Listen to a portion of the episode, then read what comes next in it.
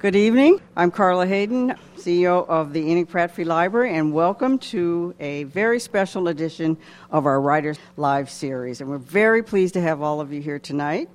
And I wanted to give a special welcome to the Princeton uh, Club family that's here today. I think they deserve a hand for all of you Yale about Princeton's.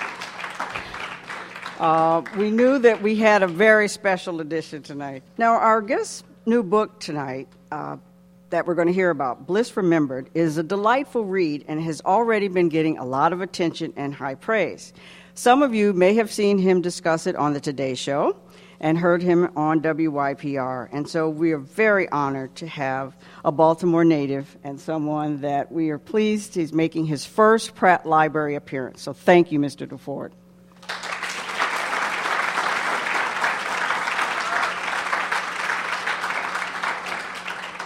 To introduce our special guest tonight is a true friend of the Pratt Library.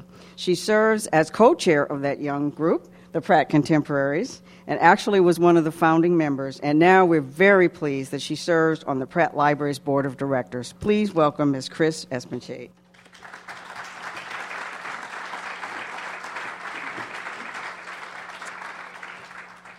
Thank you so much. I'm so excited to see so many people here, and I'm particularly excited to see so many members of the Princeton Club of Maryland and the Princeton Club of Washington, D.C. It is a special night for the Maryland group in that we are celebrating our 125th anniversary as a club, and it just so happened that Frank DeFord was coming in town, and we had an opportunity to bring the Princeton folks in um, to hear him speak. And we're so very excited, and we're so excited that so many members from the public are here to um, see this tonight. Thank you for coming.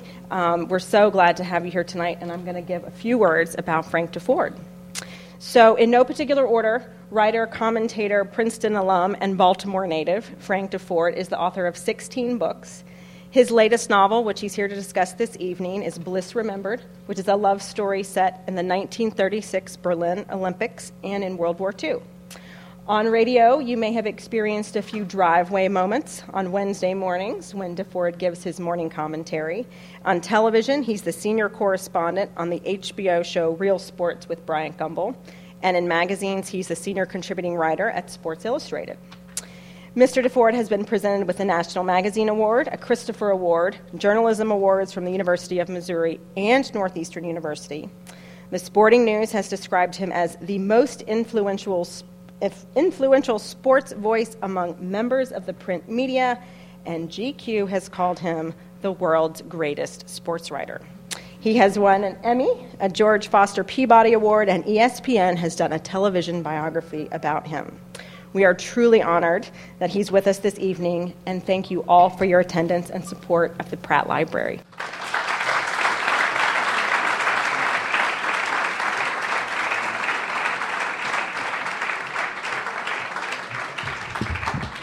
Thank you so much, Christine. It's always wonderful to be in a library, and especially uh, back in Baltimore. I have never spoken here before, and so this is a real treat for me after all these years to come back home and uh, tell you about uh, my new novel.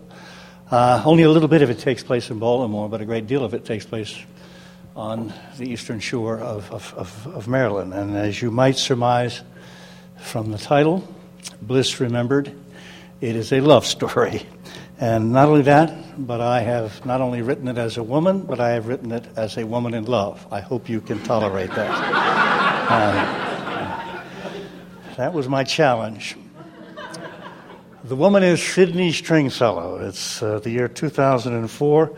She's 86 years old and she's dying of cancer, but she's still very much full of life, even as life fades away. And more than that, it's important for her to tell the story, uh, the great love story of her youth, going back to the 1930s and especially to the, to the Depression, to the Berlin Olympics, and onwards into the beginning of World War II. And although she's written some of her story out, it's important that she tells some of it too to her son Teddy, uh, because it's especially involving that he know, knows what happened to her, he more than anybody else. Beyond the romance, you see, there are some revelations, uh, some mystery, things that happened a long time ago. And so Teddy comes to visit her mother, now not living any longer on the Eastern Shore, but in Eugene, Oregon. And this, this is the way it begins. She has an acetate envelope. Uh, this is your story? I asked, pointing to the envelope. Mother nodded. Uh, at the Olympics? That's part of it, she grinned, and rather mischievously, I thought. But Teddy, prepare yourself now. There's some sex. That took me aback a little. There is. I hope you can abide that, Teddy. I promise not to offend your delicate sensitivities. I'll try not to blush, Mom, and I'll try not to spell it out. Okay, it's a deal.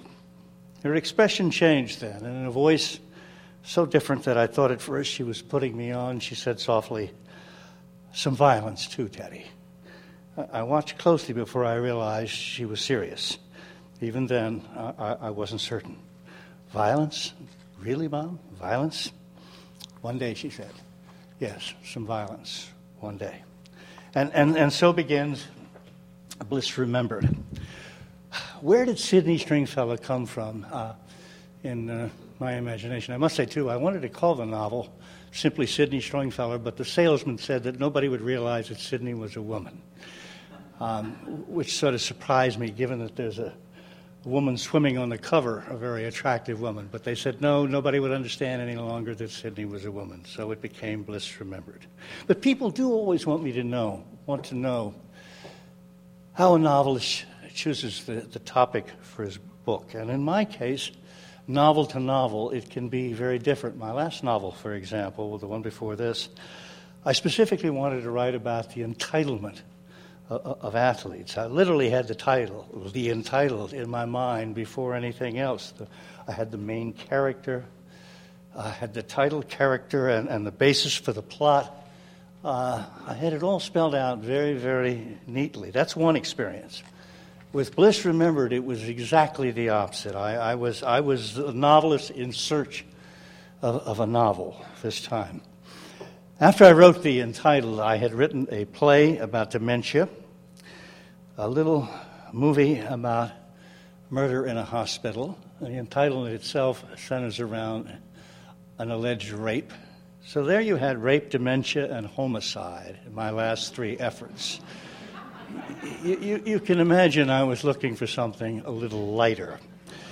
Uh, I wanted to write a love story. I, I, I, really did. It's as simple as that. And I love I love working uh, in the past, um, any time in the past. And, and that is a great advantage with love stories. Think about it. Love stories are not about boy meets girl, girl falls in love with boy, and they live happily ever after. That's, that's not a story. Love stories are, are basically about an impediment to love somebody or something trying to separate the lovers. I mean, uh, we only have to remember the greatest of all, Romeo and Juliet, to, to, to, know that. Sometimes they do have happy endings, the love stories. I'm not going to tell you whether Bliss remembers, and uh, remembered ends happily. But the point is that something must happen to stop the lovers from coming together. And in the modern world, think about it, it's harder and harder. All sorts of people fall in love and get married who years ago would not have been allowed to. And so that makes it even better to work in the past because you have those kind of social or cultural impediments that we no longer, thankfully, still have. Uh, and so, so the more hurdles you have, the better, and the more different the people who are who are falling in love, the better. This was all in the summer of 2008, two years ago. And that just happened to be an Olympic summer. And it occurred to me, you know, I don't know of any novel, of any fiction that's ever been written with the Olympics as a background. It, it, it kind of surprised me. And for a love story, you can't ask anything better than the Olympics because the very point of the Olympics is to bring different people together and stick them all in, in one place. And so, whereas I'm not always looking to write a sports novel because the beauty of my of novels are that it allows me to get away from sports and, if anything, come back to sports then with, with, with more enthusiasm. But I thought, well, the Olympics would be just a perfect place for a love story. And then the question was, what Olympics? And I immediately thought of 1936, the Nazi Olympics, the, the Hitler Olympics. And I discarded that right away. I said, that's too obvious. That's too easy. And I started thinking of other possibilities.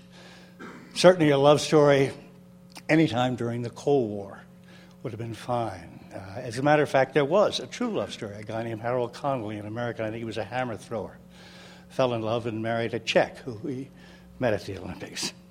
Uh, I thought about maybe going further back in time, uh, the Paris Olympics of 1900. How can you not fail to get a love story out of, out of Paris and at the turn of the century? It was wonderful. But despite myself, I kept coming back to 1936. And then I remembered, I don't know why it had taken me so long to put this together, that in fact I had met and been with two of the principals from the 1936 Olympics. The first was Eleanor Holm. For those of you who don't remember her, and she died, uh, Eleanor died about four or five years ago. She was the gold medalist in the backstroke in 1932 in Los Angeles. She was a beautiful, beautiful woman. Hollywood um, was after her. Uh, she married an orchestra leader. Unfortunately, on the boat, on the ship going over to Berlin, uh, she allegedly misbehaved. Those were the days when the Olympics were run by dictators. A guy named Avery Brundage was the chief dictator. And he summarily threw Eleanor out of the games. That sort of thing couldn't happen today, but, but it, it did then. I met Eleanor, of all places, at the White House. Uh, HBO had done a special documentary on women's athletics, and I had written it. And we had gotten Hillary Clinton to, um, to do sort of a preface, a preamble for the show. And so the Clintons were nice enough to invite us and a bunch of athletes uh, to the White House. And Eleanor came. She was a woman in her 80s then. And I'm not kidding you, and I'm not exaggerating. She spent the entire evening, or most of the evening, flirting with President Clinton. At, I was standing there with Rich Sandomir of the New York Times, and at one point, Eleanor said to him, You are one good looking dude. And he said, Eleanor, you have made my night. Uh, she was delightful. She was just as sprightly. You could imagine this, this, this beautiful athletic woman in the 1930s. She went on, by the way, to divorce the orchestra leader, marry Billy Rose, and became the star of the World's Fair Aquacade in 1939.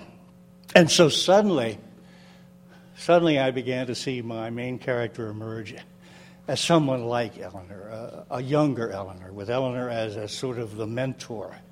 I didn't set out to write it as a woman. I didn't mean to be a woman, but um, suddenly I just followed the lines of, of least resistance, and there I was as, as Sydney Stringfellow. She began to emerge before my eyes. And then the second historical figure of those games who I met was also a woman, uh, Leni Riefenstahl. I spent a day at her house with her doing a story on her in 1986 the 50th anniversary of those games in, uh, outside of Munich. Uh, for those of you who don't know Leni Riefenstahl, she is a very controversial character in history. She was a dancer, uh, movie actress, and then in 1933, she became a director and directed what is considered to be the greatest propaganda film uh, ever made. It was called Triumph of the Will, and it was a, a total celebration of Hitler and, and, and, and, the, and the Nazis. Um, some, of some people still think of her as, uh, as a devil. She herself protested that um, she was only being opportunistic. The guy wanted a film, she did a film. Um, whichever is correct, and I imagine that the truth lies somewhere in between, after the success of Triumph of the Will, the Nazis asked her to do a film on the Olympics. We think of Olympic films today as something that were always around, but in fact, it was the Nazis who created the idea with Leni Riefenstahl in uh, 1936. Um, those Olympics were very key. Uh, a lot of ideas came out of them because it was very important for the Nazis to use those Olympics as, as, as a showcase. Uh, actually, if you see the film Olympia, which won all sorts of awards, unlike Triumph of the Will, um, th- there's no propaganda in it, in it at all. Uh, Joseph Goebbels, the great Nazi propagandist, got a little angry, as a matter of fact, that Leni had not concentrated more on, on saluting the party and the government as opposed to the athletes. It's really more than anything else uh, a celebration of the human body and especially the, the male body. Leni herself had a uh, glorious affair during the Olympics with a guy named Glenn Morris, who won the decathlon, uh, an, an American. In any, any effect, anyway, because I remembered the day that I spent with Leni Riefenstahl, and, and she was in her 80s at that time, too. She was living with a man in her 50s. Leni was quite a woman. She really was. it occurred to me that to go away from the obvious, instead of having Sydney Stringfellow fall in love with another athlete, which would have been the simple thing to do, no, I would have her fall in love with somebody who was working on the film um, with Leni. And, and so into my mind comes the young German, the son of a Nazi diplomat, a young man named Horst Gerhardt. And, and here is a brief scene when she has just recently met Horst, who's handsome, um, charming, uh, and, and idealistic, still dreaming that uh, his country can become great and become the good guys once again. He's going to take her to, after dinner to, um, to meet Leni Riefenstahl at the place where they're making the film. He asked me if I wanted to go meet her, and naturally I said I'd love to. By now I'd heard a great deal about her. She'd been a dancer and then a movie star. But above all, she was very determined. In fact, Teddy, she was what you men used to call a hard broad. Now, you have to understand, they were also dames then. Dames and broads, both, Teddy. But there's a difference. Eleanor Holm, for instance, uh, she was more what you men used to call a tough dame. Leni was a hard broad. What were you, Mother? Now, that's a good question, Teddy. I think I was a tough dame. I really do, but there were times when I had to be a hard broad, and I think I pulled that off. I never saw you that way, Mom. No, by the time you were old enough to notice that stuff, I was just a lady. You could only be a dame for so long. You could be abroad for a little longer, but only so long. Of course, nobody can use words like that anymore. It's inappropriate. It's a visual world now, Teddy. Tattoos and toplessness. That's okay. It's tacky, but it's okay because you can see them. In this world, anything you can see is just fine. We're back to Paleolithic times when painting pictures of the animals on the cave walls was what passed for sophistication. But anyway, Teddy, Leni Riefenstahl. So we walked to Horst's car and he opened the door for me. The page. And I noticed standing there that he was taller than me, but only by a few inches when I had my heels on. Remember Winnie the Pooh? I, I nodded. You never knew where mom was headed, how stuff like that came from nowhere. I think it was Christopher Robin, well, either him or Pooh himself, talking about Piglet. And he said, just the size of Piglet, my favorite size. Horst was like Piglet in that respect. He was my favorite size. And so when he opened the door for me, we looked into each other's eyes for about a tenth of a second, and then he took me into his arms, and we started kissing, big time. Now, Teddy, don't come, don't get nervous when it comes to your mother's lust. I'm just bringing this up to make a point because that was the exact moment when I realized that the best kissing is standing up. I never wavered from that point of view from that moment on. You see it in the movies. Stand up kissing is just the best. Sitting down, it never works as well. It's never even as sexy. And when it comes to lying down, there's so much other stuff going on that the kissing becomes small potatoes. but standing up, kissing Horst, I never forgot. So, so they have, a, as you can see, a very quick and uh, lustful interest in one another. And, and having Horst as the son of, of, of, a Nazi diplomat opened things up a great deal and contrasted so beautifully with, with my hero in Sydney, who's so different, that provincial small town girl, all American from the eastern shore of Maryland, which was even more of a backwater back then, before the war, before the bridge, than it is right now. Also, it was very nice because I needed a place for to swim, and I just put her in the Chester River. But having her fall in love in Berlin in 1936, that was really providential for me because it's a time and place that had really fascinated me much before. 36 was still something of a, of a transitional time. Uh, not a single country, for instance, boycotted uh, the Olympics. The Americans almost did. We came within a few votes on the uh, U.S. Olympic Committee, but, but we didn't. The world had not completely made up its mind about Hitler then and the Nazis. Nobody understood where he was going. Nobody could even imagine the horrors that, that, that lay ahead. If you read the contemporary accounts of those Olympics, it's very interesting indeed because it's a much more open minded picture of Germany than you might imagine. So, in that sense, it's a much more intriguing moment than later when we, when we know for sure uh, what monsters the, the Nazis really were.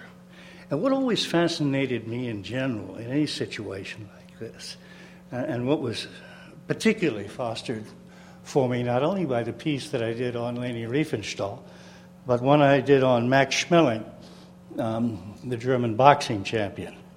A very uh, ambivalent figure, very interesting character himself.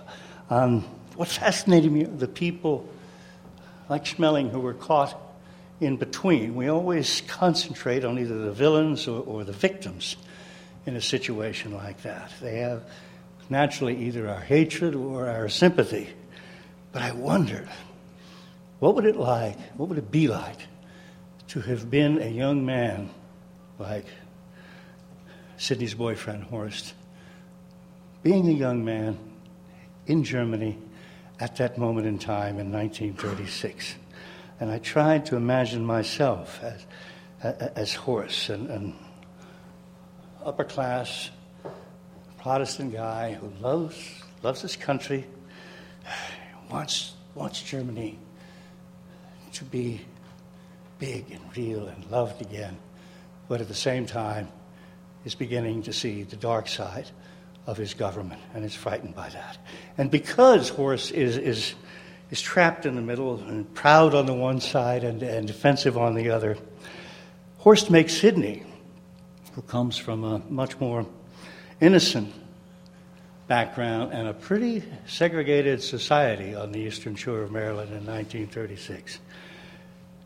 He makes her confront these, these kinds of, of contradictions. Goebbels, the uh, infamous propaganda minister, threw a fantastic ball on his own private island uh, right in the middle weekend of, of, of, the Olympics. And because Horst's father is well connected as an ambassador, um, Horst wrangles an invitation. And uh, as much as he detests Goebbels, he wants to show off. Uh, wants to show off his beautiful girlfriend, but she needs a gown, and so he takes her to a dressmaker that his mother has always used. It's a Jewish shop, and they park in front, and, and this is the conversation uh, that they have. And then he suddenly turned to look directly. I'd never seen a Horst so intense. You think I hate Jews, Sydney? What? No, no, Horst, I don't think you hate anybody. Thank you, sweetie. And he held out his hands, palms up, sort of shaking them, trying to put his thoughts together. Look, let me try to help you understand. You can't believe how bad it was after the Great War. My family was so glad to get to assign to go to Japan, and it, and it wasn't easy there either. The, the Japanese had taken our islands in the Pacific after the war, and so it was pretty sensitive for Dad, for, for all of us. Hell, nobody liked the Germans then. But just to get out of Germany. I mean, people were starving here. It was awful, chaos. And Hitler brought us back. He did, not just economically, Sydney. We got our pride back. But some of the Nazis were really bad guys, you know, bullies, thugs, riding the wave. And, and so that was the bad that came with the good. He, he stopped and thought a moment before going on. You know, though, we're not all that different from other people. I don't think you're different at all, Horst. No, no, no, no. I don't mean me, and I don't mean you. But look at the way you are with the Negroes. I lowered my head and, and fiddled that laurel leaf that I still had in my hands. You go to school with Negroes, Sydney? I shook my head. You go to church with them? I shook my head. They live in your neighborhood? I shook my head again. And there's some Americans who even kill Negroes, don't they? What do you call that? Lynching. Hmm? Lynching, I said very softly. Yes. And then he grabbed the laurel leaf and threw it into the back and took my hands. I'm sorry. All that is so bad, but you, you're not bad, and I'm not bad. No, I, I wish I could stand on the street corner and shout about how we're wrong about the Jews, Sydney. I wish I could do something, but I can't. It would end my father's career, and the thugs would probably beat me up. Really? Oh, yeah, they would. But in your country, you, I don't mean you, I mean anybody, you have all your freedom. You can say something. You can do something about how the Negroes are treated. But who does? So who's worse? Us, because we can't protest. You, because you can, but you don't. I don't know, Horst. I don't know. So, Sydney's growing. She's learning a great deal in a very fast period of time, even as, um, even as she falls in love. I was lucky, too, in that. Uh, besides remembering my times with Eleanor Holm and, uh, and, and, and Leni Riefenstahl, I talked to some people who had actually been there in, in, in 1936. Um, the wonderful thing about talking firsthand to people like that is the detail, the little stuff that they can provide. Uh, there's a woman named Mary Lou Cock who had been a, uh, a, a, a swimmer there, had been there. Uh, and, and she, in fact, was in love too. She was going home uh, to marry her fiance as soon as the games was over. And she told me for amusement, they, the swimmers, the other athletes, would, would take oranges and bowl them at Coca Cola bottles. Just a little thing like that, but it really brings back the time. I talked to a guy named Adolf Kiefer, who won the gold medal in the 100 yard freestyle. Um, Kiefer was from Chicago, but you can tell from his name that he was a German American. And Hitler, true story, actually came down to the pool one day to meet Kiefer. He wanted to meet this German American who shared the same first name with him. So I put that little anecdote in the story. I, I borrowed my fictional Sydney and brought her over between the two Adolfs. But I put that in, and people who didn't know that say that was it's kind of cheeky putting Hitler in there. I said, no, no, it really happened. He came to the pool one day. He really did. So it was um, such a time, such an extraordinary time. And for two young people, um, two young people who were so different, what a wonderful time to, to, to fall in love. Um, and after Berlin, after that interlude, you go right back to the Depression and, and then the start of the war. And Bliss remembers goes on uh, through the first year of, of, of, World War II. So, now that I've written it, I, uh, I have no doubt in my mind that I picked, uh, picked the right Olympics. I picked the right time for, for such a story. As Sydney says when she begins talking to her son, Teddy, this is the last story about World War II because all the others have already been told so far. So that's Bliss Remembered. I thank you so much for coming and, and, and, and listening to me talk about my novel. And now I'd be happy to answer any questions that you might have. Thank you so much.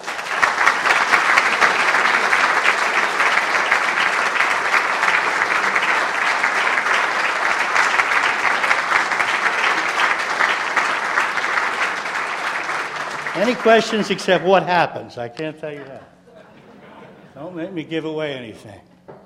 Oh, no, no, no. The question this gentleman says is he looked back at this period and seen uh, so much about Hitler being accepted. Is that a, is that a fair word? In that period. And I, I, at that time in 1936, accepted may be too strong, but certainly people were prepared to give him some benefit of the doubt still at, at, at, at that point. I think certainly uh, the pendulum was swinging in, in, in one direction. But particularly for a young man like my hero, Horst, idealistic and young and innocent, um, he could dream that Hitler would stop the bad stuff, see from the Olympics how Germany could be appreciated and could be part uh, of, of the world scheme and, and would head in the, in the right direction. So, so, so, in that sense, the Olympics were kind of pivotal in, in one way because, in fact, once they were over, uh, the gloves wore off and, and, and the Nazis became more and more headed in, in, in the other wrong direction. Yes, ma'am. Oh, yeah. Lind- Lindbergh was, I think, maybe somebody else is more of an authority, but I, I, think, I think he was for several more years. He ain't in my book. it's not, you know, a full political accounting. Um, the, the, interesting guy who really only passes through the book is Schmeling, Max Schmeling, the heavyweight. And uh, I desperately tried to get to meet him in the last years of his life, and he was very nice. He responded. He was, I think he lived at 99 and nine months or something like that. All these people seem to live forever. Um, but he said, I just don't want to talk about it anymore. I've done it. But he had written an autobiography, uh, which I got translated. And he was very candid, talking about the ambivalence of Germans. And he was married to a movie star, had a lot of Jewish friends. And yet he, he was honest enough to say, we kind of looked in the other direction. People would, um, people would not show up, and we would just not bring the subject up. Schmeling also was the one who pointed out that um, he could go into places where Joe Louis couldn't, even though everybody had cheered for Joe Louis. But in the United States, Schmeling, the German, could walk into hotels and restaurants and so forth. And Louis, the champion, couldn't. Well, this is not long spoken, but my mother used to tell me about how going down the streets of Highlandtown during Louis and Schmeling's fight, all the windows were open because we didn't have air conditioning. And the, the reports of the fight were, the radio broadcasts were coming out of every window. All I wanted to mention was there's, I'm sure you're, I imagine you're aware of it. there's such a charming photograph of Louis at Schmeling that kind of overcomes, at least in my interpretation, uh, whatever differences uh, political parties, nations, military powers want to put between each other and that just comes to mind because you mentioned Schmeling a couple times. Schmeling and Louis um, were not avowed enemies in any way. As a matter of fact, when Louis fell on hard times late in his life, and Schmeling by that time had become a rich man, mm. thanks to having the Coca Cola distributorship of Hamburg. Um, Schmeling gave a lot of money to, to Louis's wife and helped as a, uh, yeah. even pay for the pay for the funeral. Commerce and sports. You ought to know. I listen to you all the time. Thank you. I, am waiting to hear about you know instant replays in baseball, you know, but not tonight. I think there's somebody back there. If you want to give him the mic. I was just wondering. I teach uh, 10th grade students English, and I was wondering. You, you seem so interested in telling stories and the power of a story. Do you have any suggestions of what I might take back to them and, and to get them interested in telling stories the way you are? I, I didn't hear the first part. You, you teach English? I teach English to 10th grade students, and I'm trying to find ways to get them interested in telling stories. In telling stories? Yes. Gosh, How did you find your way to storytelling? I. How did I find my way to storytelling? I think it was something that was just inbred in me. Um, I I think most storytellers are that way. I don't think anybody sits down at the age of 35 and says, Now I'm going to start telling stories. I think, in the same way that um somebody can pick up a musical beat, you know, it's something that's there. Uh, and, and, and it, it was, you know, within me. And I love telling stories. The hardest part of telling stories is, is the ending. That's the tricky part. How many books have you read? How many movies have you seen where you like it all the way through and then you're let down at the end? So, you know, it ain't that easy. Actually, this is a hell of an ending. The best ending I ever I'm. The best ending I ever wrote. I'm not comparing myself to Homer or Shakespeare or anybody else. Best ending I ever wrote. And you know, it just came to me. It wasn't like I had it in the beginning. It just came out of the characters. And suddenly one day I said, oh my God, that's it. And, and so I don't know what you tell your kids. I wish I could say, well, here, one, two, three, three A, three B. I can't do it. I think if they have an interest in stories, it'll come out. Yes. Yeah, you, you sort of just answered my question. Arthur Conan Doyle um, often wrote his ending first, and then he wrote the book. And so that was a question I had um, earlier on, but tonight. But you sort of answered it. Um, I- what, what do you think about that? Well, I think, I think when you're talking about Arthur Conan Doyle or, or Agatha Christie or any of those great mystery writers, they almost have to know how it's coming out because it's a puzzle, it's a trick. All the things that can happen, and this is what's really going to happen. This is a story not in, in, in the mystery vein. It's intriguing, surprising, but it really comes out of the story. It, it's, it's not that puzzle. I think that the mystery writers have to do that, work backwards before they can really start to write. Um, you know, in literature, we have a lot of women writers who write charac- male characters, and I was just wondering what you drew upon to write um, as as a as To woman write as a woman. Do a lot of women write as male? char- As male? Yeah. Well, you know, it's not like I was writing about a Mongolian woman from the 14th century. Uh, I, I was writing about an American woman of the 20th century. As a matter of fact, she was six years younger than my mother, so she came from that generation. And women are not alien to me. Uh, I've been married to one, had a couple daughters, I had a mother, uh, had women bosses, women colleagues. So I, I felt, you know, kind of on firm ground. The one time I wasn't, it's a little chapter which is just an interlude. They're in the ladies' locker room before a big race. And Sydney's taking off her bathing, or putting on her bathing suit, taking off her clothes. And I felt a little out of my element there because I'd never been in a ladies' locker room when people were taking off their clothes. And I thought for a minute, you know, I ought to just drop this chapter. I don't really need it. And then I figured, what the hell? I'll leave it in and see if anybody says, no, no, you didn't get it right. And in fact, women said, yeah, that's pretty much the way it is. So, um, I, I, in many respects, I probably had a harder time writing about Horst, the German boy in 1936, dealing with the politics of the situation and his country and his feelings going back and forth. in some respects, that was harder than just putting myself in, in high heels and a bra. that, that was a lot, you know, that's kind of easy.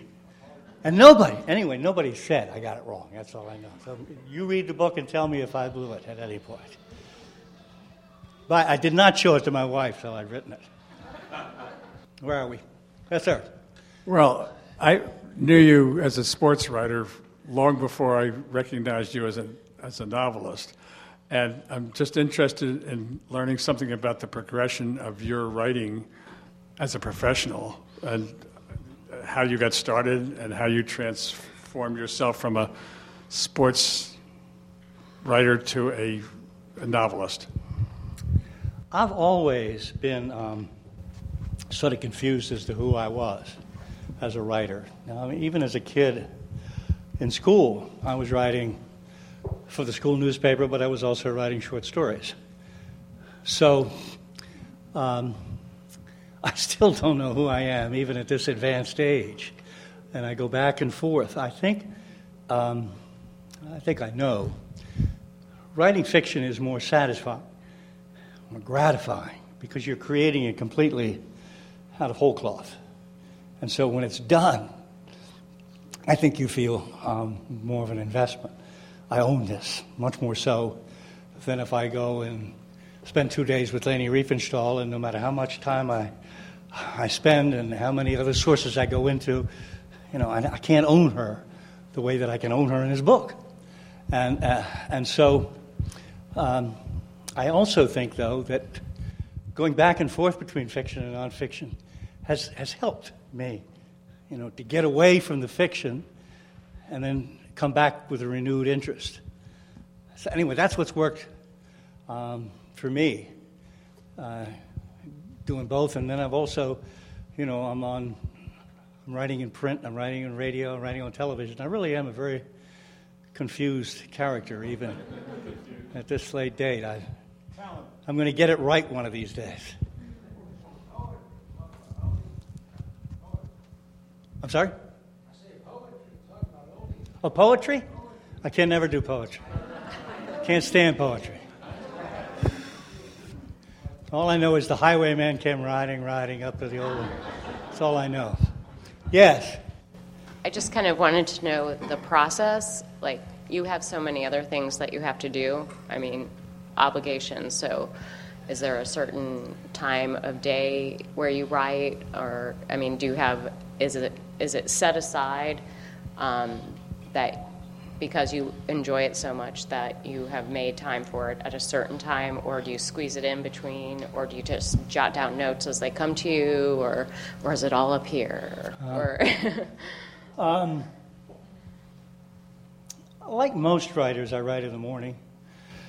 I think most people, that's when your mind is, is freshest, clearest, presumably. Um, I sit down, have a big breakfast, like a training meal, and, and then go and, and work. And that's the way I've always done it. Writing fiction is different than everything else, though, because you can't dip in it, back in and out of it. You really need to set apart a, a chunk of time, a chunk of days. You can't write on Tuesday, lay it aside, and then pick it up on Friday. You've got to live with the characters and stay with them. You can do that sort of thing working with a nonfiction piece. You can say, oh, let's see where I was three days ago when I put this down. Uh, that's not ideal, but you can do it.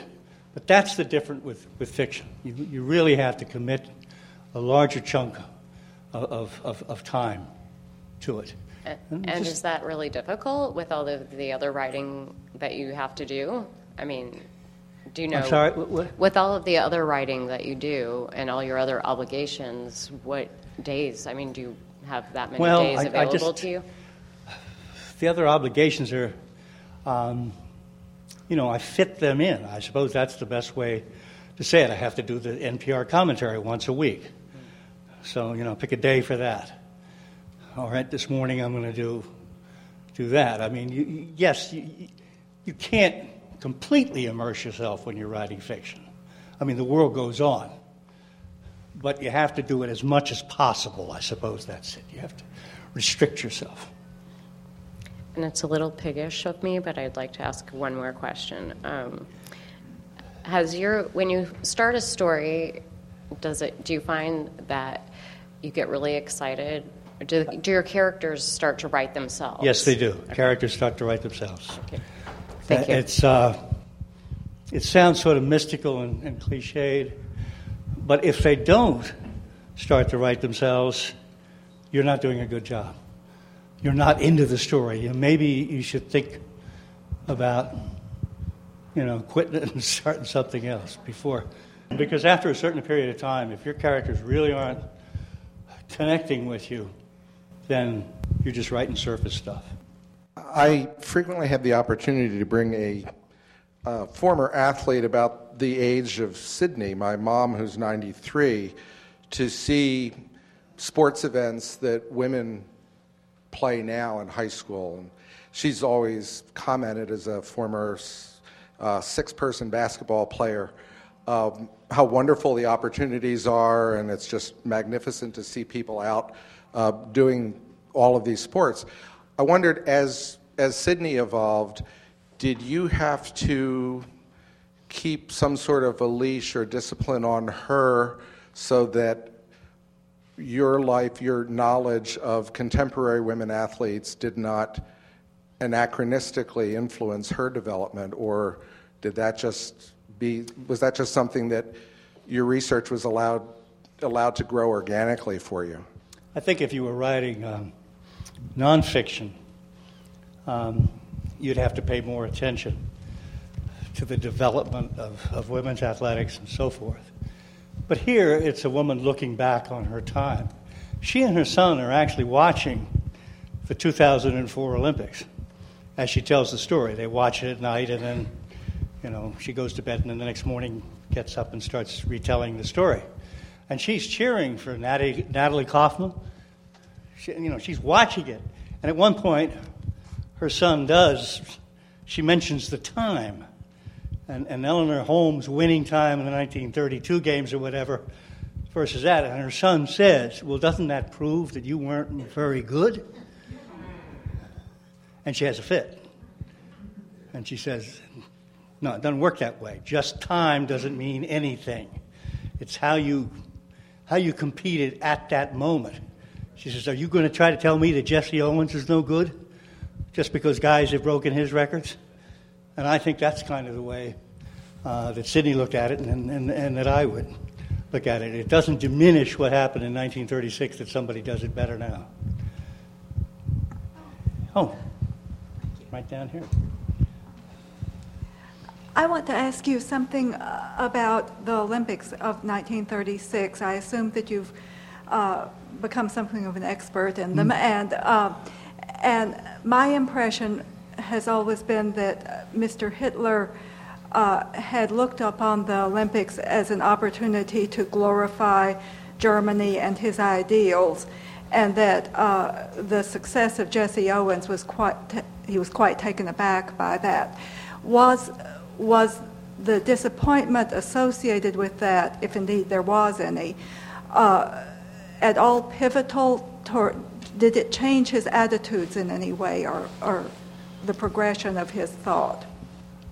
Um, when Hitler came to power um, as chancellor three or four years before, the Olympics had already been awarded to Berlin.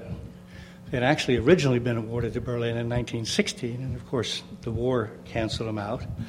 And so um, Germany was given the Olympics in 36, before Hitler came to power.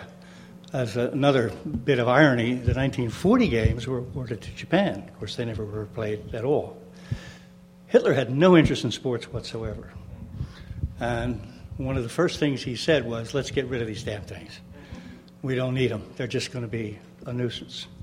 And it was Goebbels who said, Ooh, slow down. We can really use this, pal. We can really show the world how good we can be, and so forth. So it was Goebbels who convinced Hitler to build a great stadium, to really blow them out bigger than they had ever been before, to have a film. The, um, the torch, the torch that goes from Greece, Most people think that that was an old Greek custom. It wasn't. The Nazis invented that in 1936. This was all propaganda.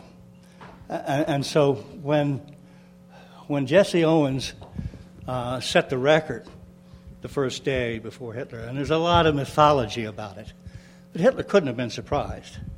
I mean, Owens was already the, the uh, uh, champion of the world, so it wasn't like this came as, as any great shock. What they told Hitler was if he was going to have Germans come to his box, then he had to have everybody come to his box. And Hitler said, okay, I won't do it anymore. So the idea that he rejected Owens is not quite accurate. He rejected, he didn't want, all, it was more positive. He was only going to uh, salute the Germans who won. Germans did very well in those Olympics. They won more gold medals than anybody else. So it was hardly any kind of a defeat uh, for the Nazis. Um, actually, if you watch uh, Leni Riefenstahl's film, you would never know that. She, she, she tends to be much more even handed and, and gives credit to, to the Korean who wins the, um, uh, the marathon, spends a lot of time on Jesse Owens and so forth. So the, the Olympics were a great triumph for Hitler, notwithstanding um, the Ethiopians, as they were always referred to for some reason in the German press, the American Ethiopian Ethiopians. Uh, a setback, but all in all, it was very successful. Should we take one more. more, Judy? Okay. How long was Sydney in my head before I made, she made it in the paper? That goes to the question of the ending of the book. I couldn't wait to get her down. That's the real. I had to get started.